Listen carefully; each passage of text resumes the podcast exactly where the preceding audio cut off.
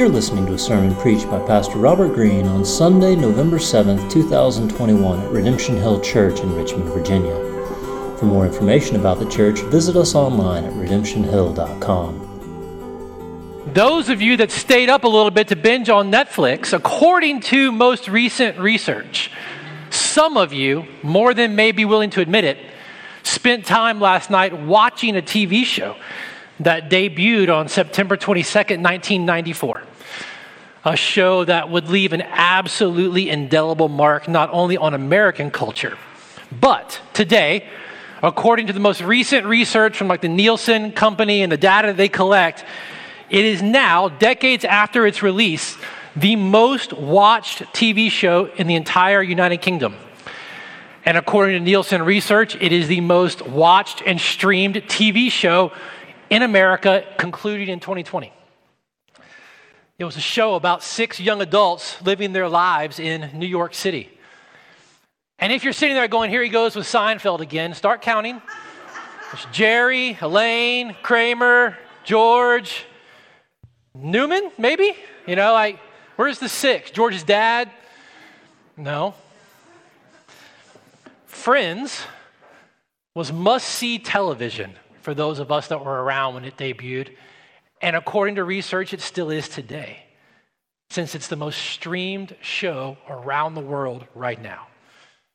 Ever since its release and its impact over the last couple of decades, sociologists, culture interested folk have all tried to figure out why this show.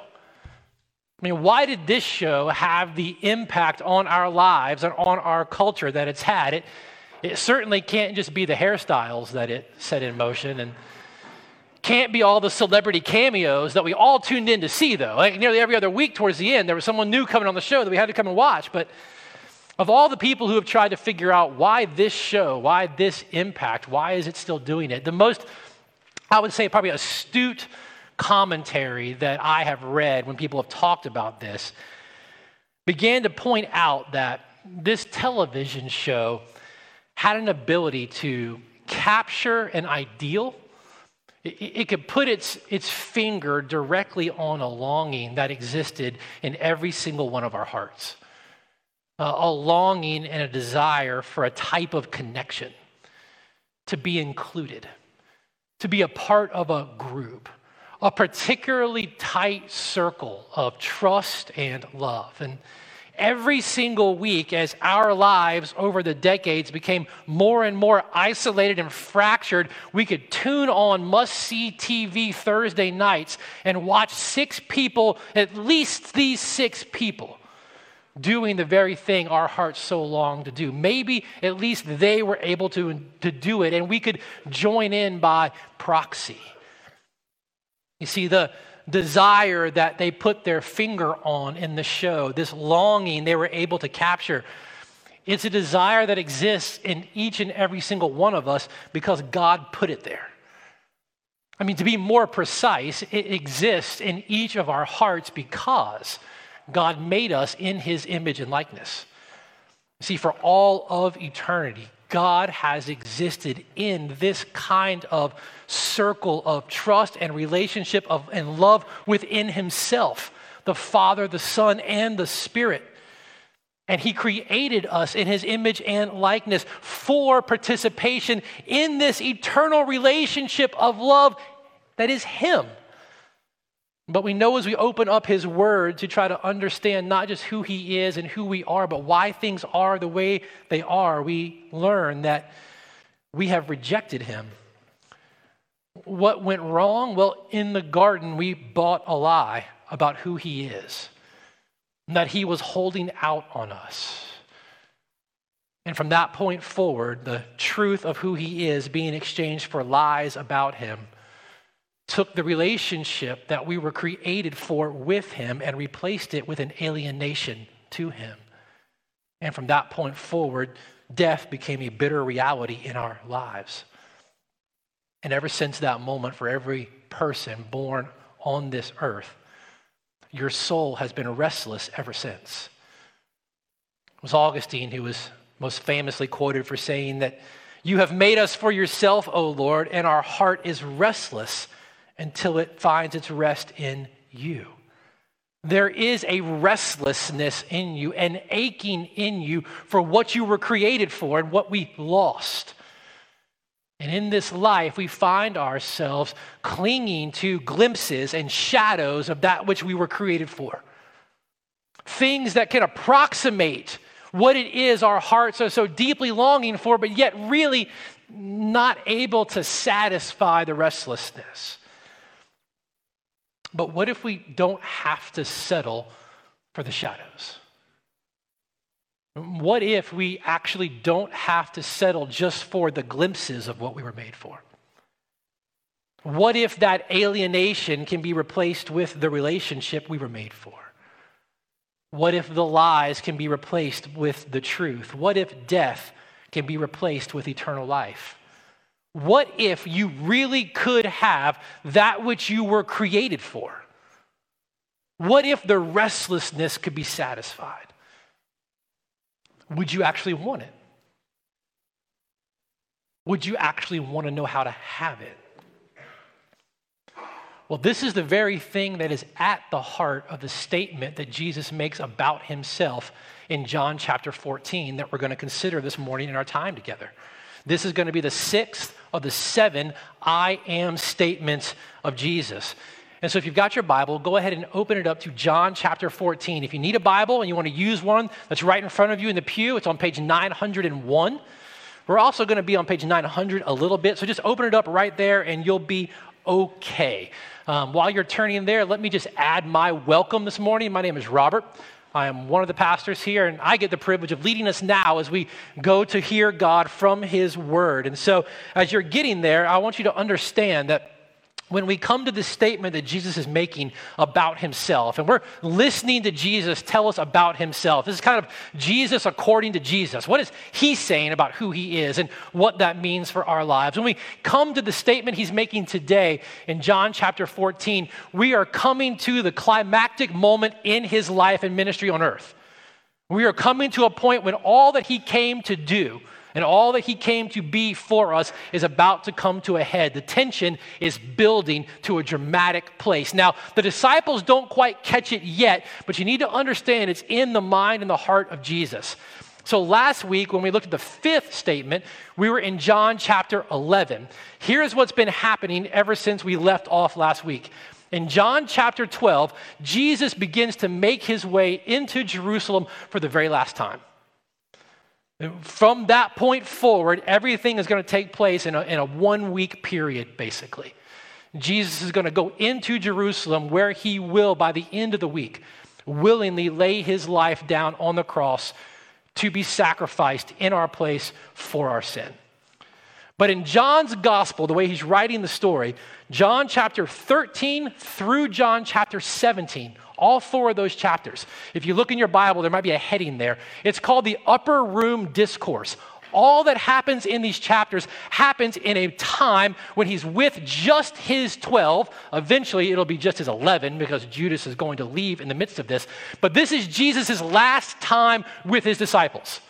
All that is being said in those chapters is Jesus giving his disciples really his farewell words, his last bit.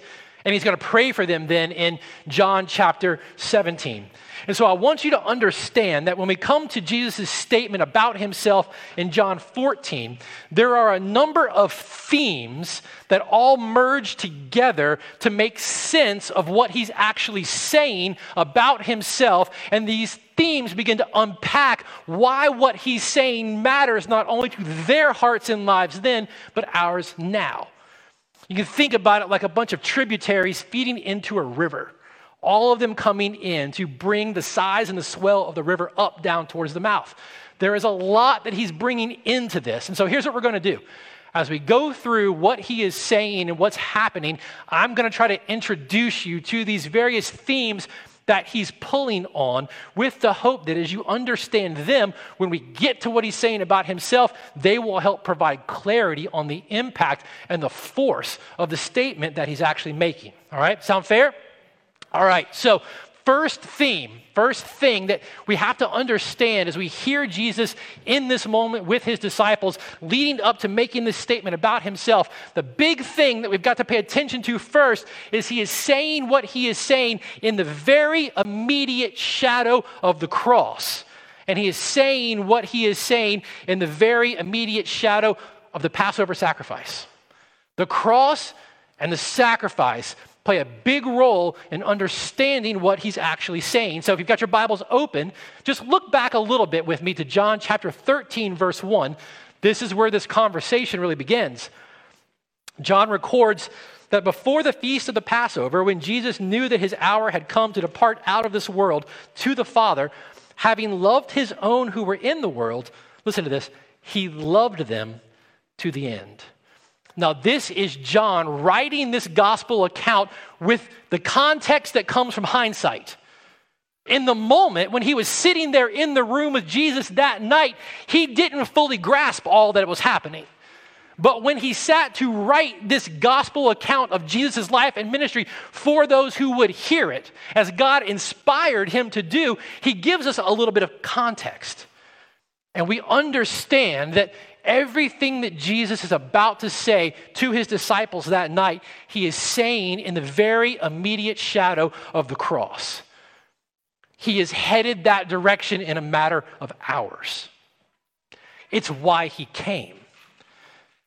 He, he didn't come simply to be an exemplary teacher, to outteach all of the rabbis in the Jewish community. No, he came to lay his life down in our place for our sins. He came to love us all the way to the end. Do you hear it? He loved us all the way to the end. He didn't pull up short when it got too hard. Knowing what it was going to cost to accomplish the mission that he was on, he didn't stop short and try to find another way. He loved us all the way to the end. And what the end was going to cost him was very real in his mind when he had this conversation. It plays a huge part in understanding what's going on in the mind and the heart of Jesus. And he's been trying to tell his disciples about it this whole time. Leading up to this, he's spoken about it repeatedly. They're still not quite getting it, but this is a huge part of this night and this moment. But it's not just that. John tells us very clearly the conversation is happening at a specific time. It was a time of Passover. Now, Passover, we've talked about it here before if you've been with us, but just to be very as brief as I can about it, Passover is one of the great festivals, the great feasts that God gave his people back in the Old Testament that served as part of their calendar year of worship that was always habituating their heart back to who God continues to be for them, has been for them, and who they are in relation to him because of his grace and his mercy and his sovereignty. Passover, in particular, was a festival that commanded all of God's people to come to Jerusalem to celebrate, remembering God's powerful and gracious deliverance of them from slavery in Egypt, bringing them to the mountain, Mount Sinai, where he made his covenant with them, where he promised to be theirs and they to be his.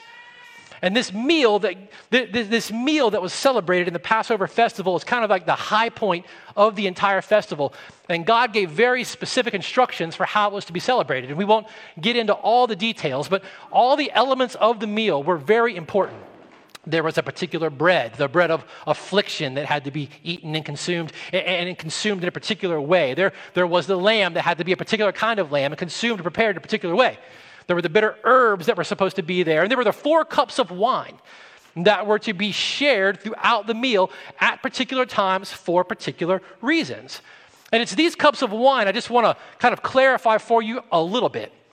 Each of these cups of wine, all four of them, they represented four promises that God had made to his people prior to bringing them out of slavery in Egypt.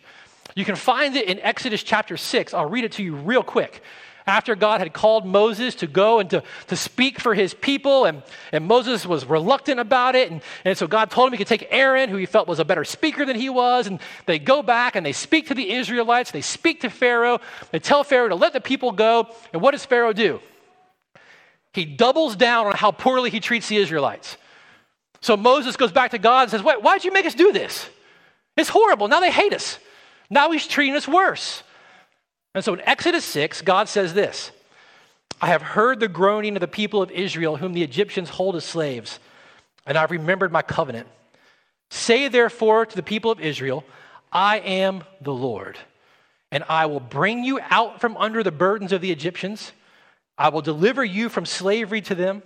I will redeem you with an outstretched arm and with great acts of judgment, and I will take you to be my people, and I will be your God and you shall know that I am the Lord your God who has brought you out from under the burdens of the Egyptians.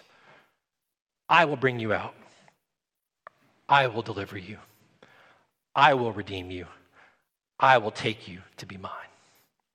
Each of those cups represented one of those four different promises.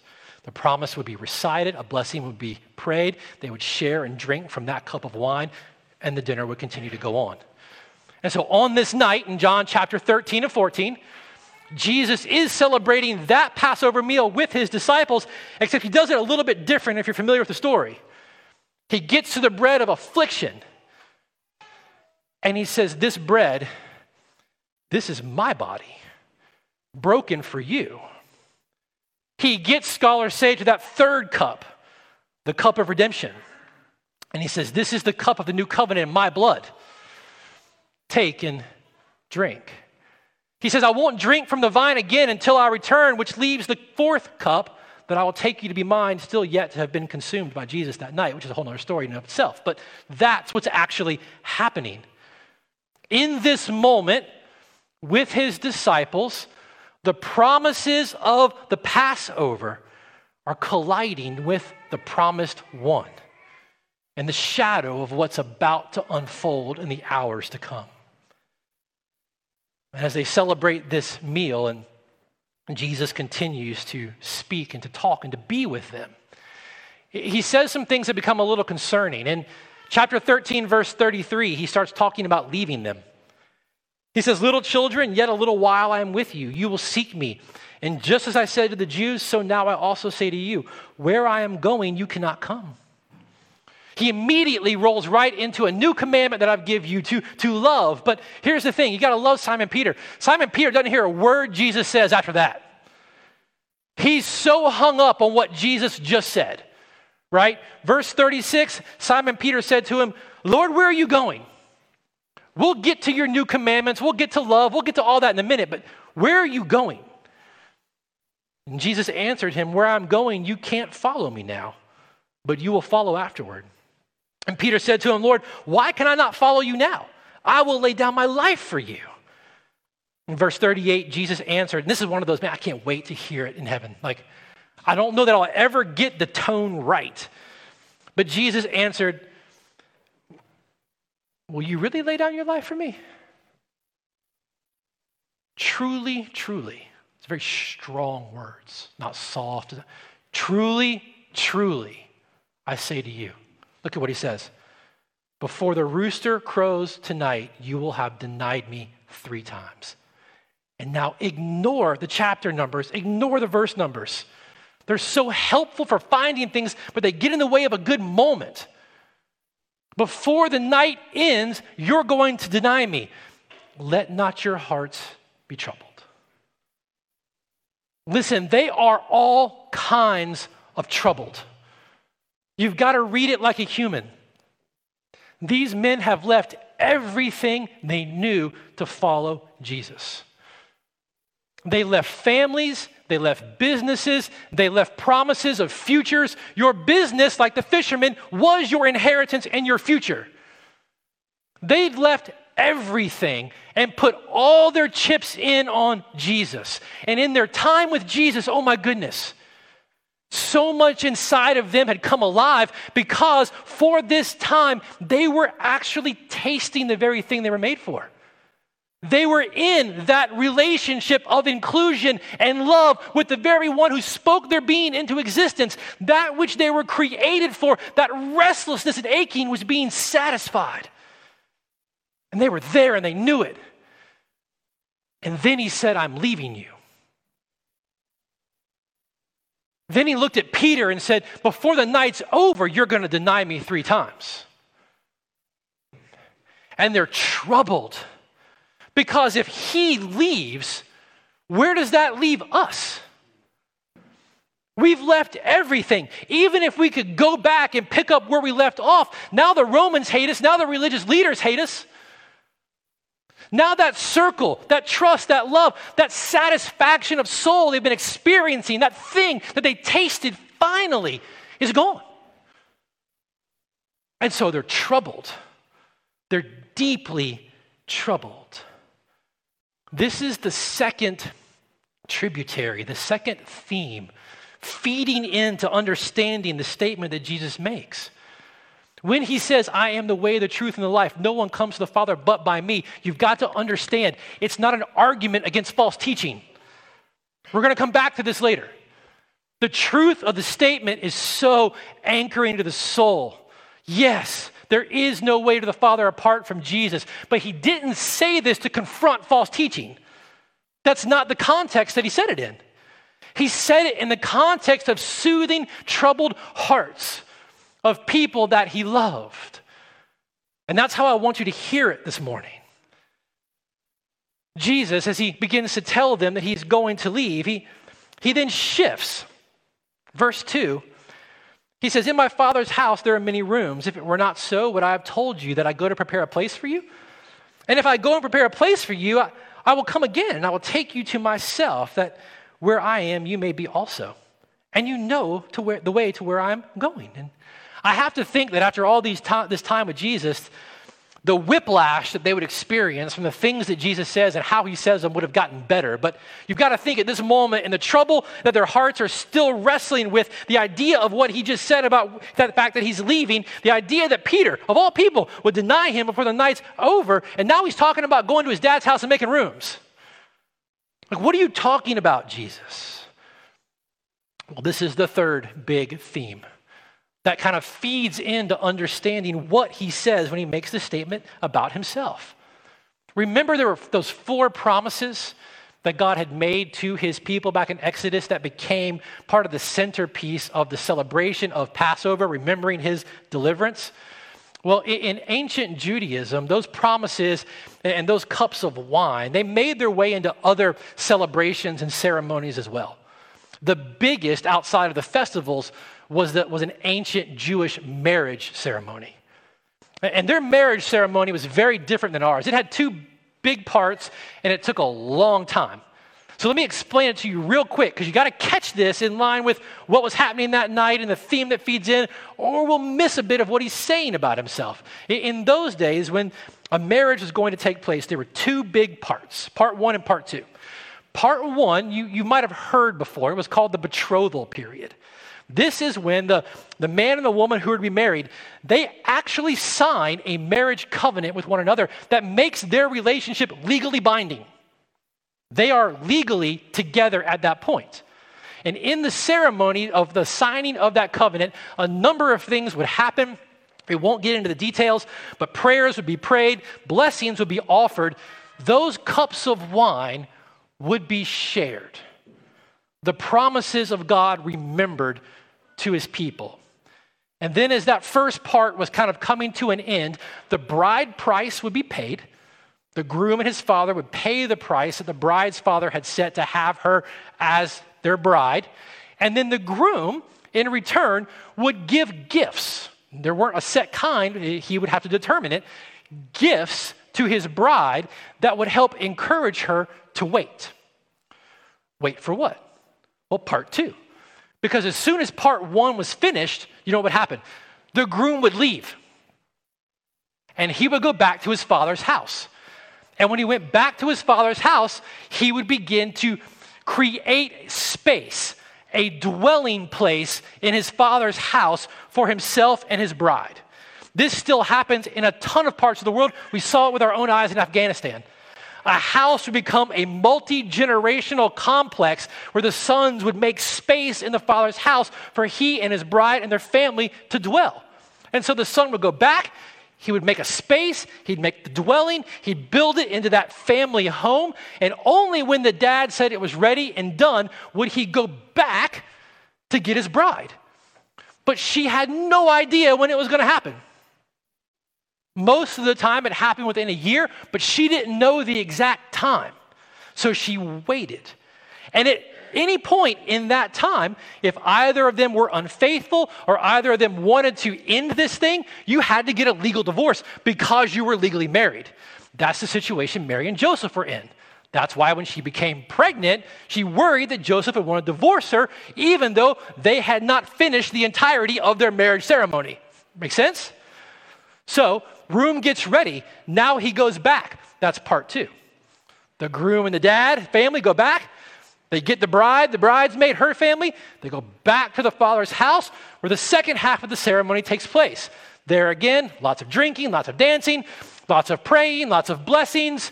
The father gives the bride her inheritance at that point. And then, well, they seal the deal. Kiss the bride. You know, there you go. now you are officially married. I want you to hear Jesus now. Hear him sitting there that night with his disciples, taking the cups. I'm going to bring you out. I'm going to deliver you. I'm going to redeem you, take you to be mine. I'm going to prepare a place for you. I'm going to come and get you so that you can be with me. Do you hear him? It's the promises of Passover. It's the promises of covenant relationship coming from the mouth of the very promised one of God. Well, if you heard it, you have better ears than disciples. Because verse 5, Thomas says to him, Lord, we don't know where you're going. How can we know the way? He missed it. Now, I won't get into the fact that if you go read Matthew's account, in the days leading up to this dinner, Jesus told multiple parables about weddings and feasts and bridesmaids. I, I'm trying to help you get this. He literally takes the elements of Passover. It's my body, it's my blood. Been telling you this is going to have to happen. I'm going back to play, prepare a place for us. Where are you going? I don't know. Just tell me. I promise. I'll make sure we you follow directions. I'll make sure we have all the right things. I'll let Peter even die if we have to. And so, what does Jesus do? In frustration for not being heard the 10,000th time, he throws the wine down, storms out of the room. No. Verse 6 Jesus said to him, I am the way and the truth and the life. No one comes to the Father except through me. Listen to me. Yes, this is one of the most clear statements of the exclusivity of faith in Christ that is necessary for salvation. Yes, it is fundamental to our heart and our soul. It anchors us like nothing else in a world of pluralism and secularism. Yes, but remember, Jesus did not make this statement as a critique of other religions and philosophies. He did not make this statement about himself in that moment to criticize false teaching. He said it to soothe their troubled hearts. And so that's how I want you to hear it this morning. Yes, it is central like this, but listen to him. I am the way to the Father. I'm not here to point you to him. I'm not here to direct your path. I am the way to him. I am the way to the very thing your heart is so restless for, the very thing you were created for and longing for that relationship of love and, and trust and inclusion with God Himself that was lost in the garden, the alienation you've been feeling ever since, the restlessness that has led you down 10,000 paths settling for lesser substitutes. I am the way. You've tried a thousand different ways to satisfy it a thousand different ways to calm the restlessness. It's me. It's me. what he's saying should sound sweet to our souls. He's saying that you and I can have the very relationship, the love, the inclusion, the trust with God Almighty that we were created for. And He is the way. That's why he says in verse 7 if you had known me, you would have known my Father also. From now on, you do know him and you've seen him. It's me. I am the way for you to know the Father. One writer said Jesus Christ is the living embodiment of God's gracious character as the one who loves. This love is not an abstract notion or a set of feelings, but is rather characterized by the action of God in the person of Jesus.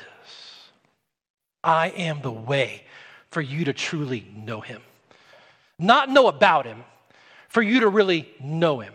For all those false notions you have of him of being some kind of boss and, and mean, angry taskmaster, I'm the way for you to know him as a father for all the insecurity and uncertainty you feel about who He is and what He thinks about you, I am the way for you to know Him.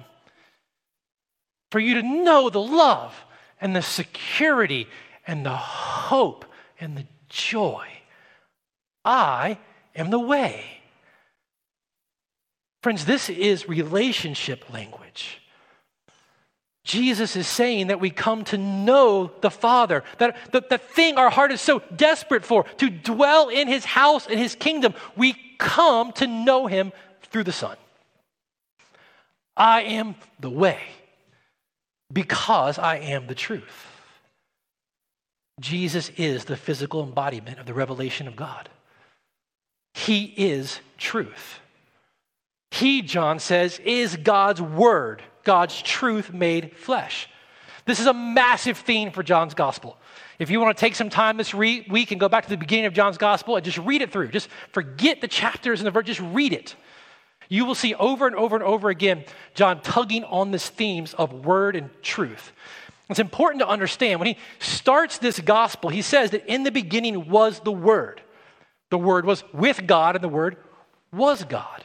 Now, behind the word word is the Greek word logos. You've got to understand, we miss a little bit of it in English. In Jesus' day and in the preceding century, the idea of logos was more than just word, spoken words. The idea of logos in the Greek Empire that had so shaped and influenced the world that Jesus was in, Greek philosophers took this word logos, and for them, it, it meant the ultimate reality behind everything. It was the why behind everything. Philosophical quests in the Greek Empire were all about trying to understand this logos, this universal why. You couldn't live your life fully and completely without understanding the logos, the why. What's the big why? What is the reason behind everything? John's gospel was so explosive and continues to be so explosive because he says the why, the truth, the logos, the one who holds all things together by the word of his power. The why became flesh and dwelled among us. You see, everybody functions with a why, even if you're not aware of it. And if the why that is animating your life is not the logos, the word, the truth made flesh in Jesus, your why, your truth will ultimately only tyrannize you. It will ultimately only demand of you and destroy you. It can't love you. It can't forgive you because it's a thing. It's an abstraction. John says truth, the why, the logos, became flesh, a person, to love you and forgive you. The absolute became flesh and blood. This is what you were made for. He'd write the law was given through Moses, but grace and truth, why? Came through Jesus. No one has ever seen God but the one and only Son, who is himself God and is in closest relationship with the Father. He has made him known. So, one commentator said truth is not finally to be found in abstract notions or theories, but rather in the person of Jesus Christ, the unique Son of God, the living embodiment of truth. From this perspective, knowing truth depends on being in a proper relationship to this one who is truth. We're going to do an entire sermon series on this idea in the day in which we live, but it wasn't all that different in the day in which it was written. You see, what this means at a very surface level is that there are some things that are true for everyone, regardless of social status, personal opinion, political persuasion. There are some things that are true for everyone. The way to the Father, to that which you were created for, to the satisfaction of the restlessness of your heart and soul is through the Son. The truth. That is true for everyone. And it's the best of news. Please understand, Christian, if you're here this morning, it is not in any way, shape, form, or fashion disrespectful to make that claim. To say that for everyone in all places and in all times, that this is true for everyone. It's not disrespectful. It is the height of loving your neighbor. It is the height of even loving your enemies. It's not disrespectful. I am the way, Jesus said, because I am the truth, the Logos, the revealed truth of God behind everything. I am the way because I myself, Jesus said, am the eternal life of God. You know, as the night goes on with Jesus and his disciples, the, the discourse, the, the, the conversation, it, it ends with Jesus praying for them, praying even for us as you listen to him.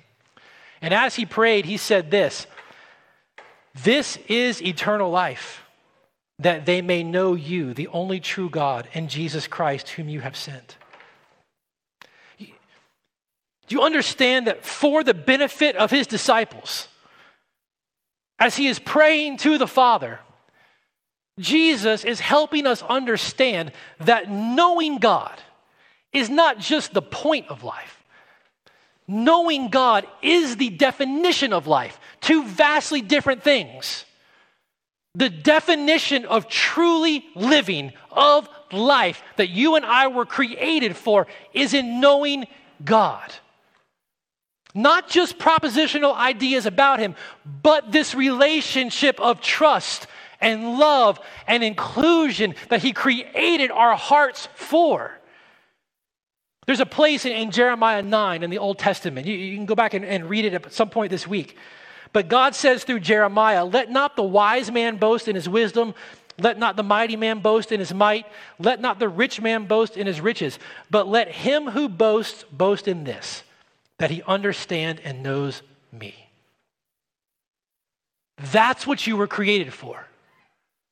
That is the why. That you would know and enjoy God.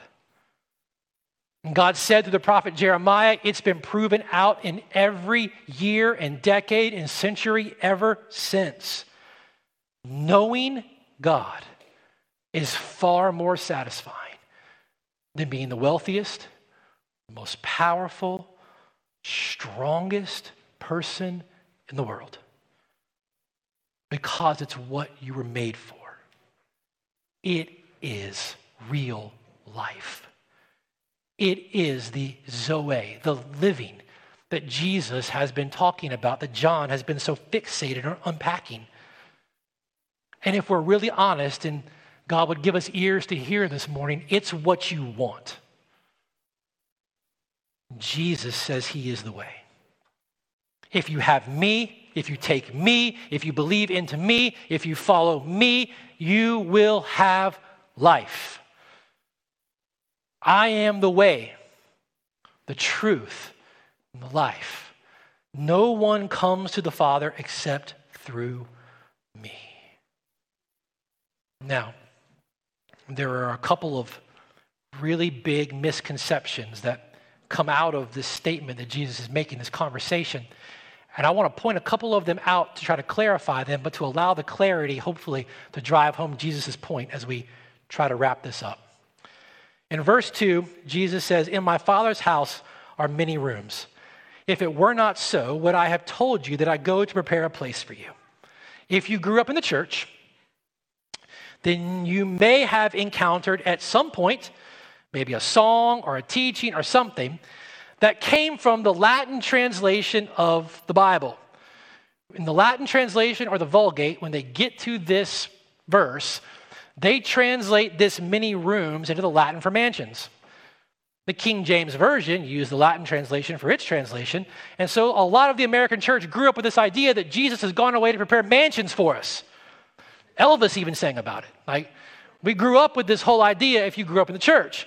But the translation, not intentionally, missed the theme that Jesus was picking up on and talking to his disciples, and this theme of covenant relationship that he was promising, that he was inviting them into. And so when he says, If it weren't so, would I have told you that I go to prepare a place for you? A lot of the American church has grown up thinking that right now Jesus is kind of like Fix It Felix from Wreck It Ralph. He's up in heaven somewhere with a hammer that only he can wield. And, you know, he's building these giant mansions for all of us. And so many people keep becoming followers of Jesus, he can never catch up. He's just constantly building mansions. And when he gets them all built and he catches up on the pearly gates and all the gold streets, then it's all going to be okay.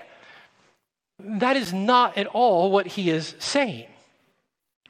Listen to me real quick.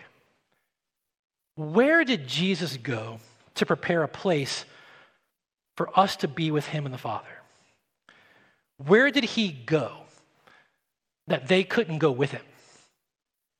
Where did he go to bring us out, to deliver us, to redeem us, to make us his own? Where did he go to prepare this place? In a few short hours from that meal, he would go to the cross, where he would suffer and die in our place for our sin the price being paid to redeem, to deliver, to bring out, and to make us his own, to restore us. The bride price for our soul was paid by the groom. And I want you to catch it when you listen to the themes, all that he's bringing into this.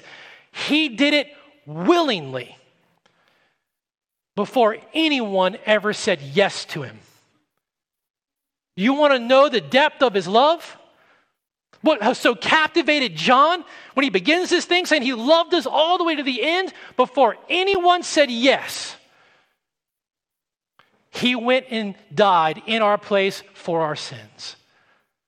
Three days later, rising from the grave, defeating death itself, days after that, ascending through the heavens to the right hand of God. And he did it to prepare a place for us. He did it that you and I may know him. He did it that we would have eternal life. He did it that we could have the very thing we were created. If I go to prepare a place for you, he said in verse 3, I will come again and will take you to myself, that where I am, you may be also. What a promise! eternal, never ending satisfaction because we're with Jesus. All the earth will shout your praise. Hearts will cry, these bones will sing. Great are you. I think the reason we long so little for this is because we've settled for knowing so little about Him. And the less we've settled about knowing Him, the more we've allowed our relationship with Him to be one of informational and propositional truth, less about the intimacy and the relationship and the love and the trust and the connection He has made a way and prepared for us, the more our earthly ideas begin to creep into what He has prepared for us and what awaits us for all of eternity. And so some of us live in houses bigger than the ones we imagine we think we might have in heaven. So I don't really long for that day because it's not really about Him.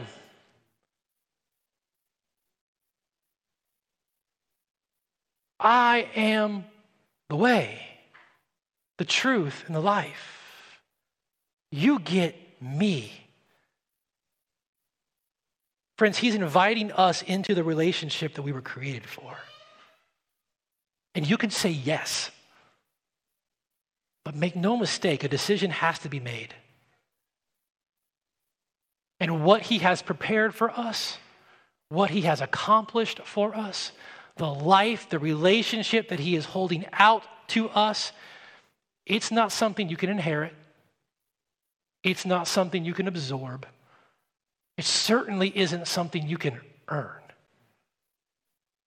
What your soul longs for from God, the very thing you were created for, it comes when you receive Jesus. If you want to really know the Father, if you want to be in this relationship that you were created for, the satisfaction of your soul, the quelling of the restlessness of your heart, to be a part of His house, to enter his, to His kingdom, you have to say yes to His Son. Which is why the psalmist and the writer of Hebrews, I love it, they repeat it over and over again. Today, if you hear His voice, do not harden your heart. As one pastor said, we must acknowledge that if these words of Jesus are true, as we believe they are, then although they are indeed exclusive, they ought not be offensive, for they're actually what we most need as a human being. They should be received with joy and thanksgiving. Friends, if you said yes to Jesus, this is the language of invitation. Rebecca McLaughlin, some of you have read some of her books, fantastic writer. She said if we take Jesus' claims about himself seriously, we will recognize the seriousness of being separated from him. If Jesus is the light of the world as he claims to be, then being without Jesus means living in utter darkness. If Jesus really is the bread of life, then being without Jesus means being desperately hungry. If Jesus is the resurrection and the life, then being without Jesus means being utterly, finally, and hopelessly dead. If Jesus is the way, the truth, and the life, then being without Jesus means being eternally lost. Friends, have you taken Jesus' words about himself seriously? He is the way, the truth, and the life. You can come to the Father, but you can only come to the Father and have that which you were created for by coming through Him. Christian, if you're here this morning, does your heart long for the day of his return? Or have you allowed earthly ideas of Jesus and his promises to dull your desire for him? If that's the case, listen, ask him to help you by his Spirit. His Spirit alive and at work in you. Ask him to help you to see Jesus more clearly that you might begin to long for him more deeply. You see, if you keep reading John 14, I promise I'm about to stop. You keep reading John 14, you see that the groom left a gift for us. In John 14, if you keep reading in verses 14 through 17, Jesus talks about his spirit that he is going to give us. His very Holy Spirit, the comforter and the counselor the one alive and at work in us, teaching us to walk in his truth, to enjoy his relationship, the one who comforts us and counsels us and gives us life. Even now, for those who have received Jesus, we get a taste, a taste of what we were made for and the living and building expectation and hope of what is to come. Friends, let your hearts not be troubled. He has gone before you. He's prepped a place for you. He's promised to come again to bring us to Himself. May that be not just our best argument, may it not just be our best proof text, may it be comfort to your soul. Let me pray for us as we get ready to respond to God's word this morning. Father, it was in your wisdom that you made a way for your mercy to satisfy our restless souls, to give us that which we were created for, to give us the relationship with you, the satisfying, all sufficient knowledge of you, knowing you, real life. There are so many ways out there promising things they can't deliver, leaving our hearts restless and aching and longing. Lord, for Jesus' glory, for our deepest and abiding joy, we ask that you, by your Holy Spirit, would make him, would make Jesus, the one who is the way, make him the most real and satisfying thing to our hearts.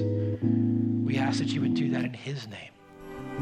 Amen. You've been listening to a sermon preached by Pastor Robert Greene at Redemption Hill Church in Richmond, Virginia. For more information about the church and to hear other sermons like this, visit us online at redemptionhill.com.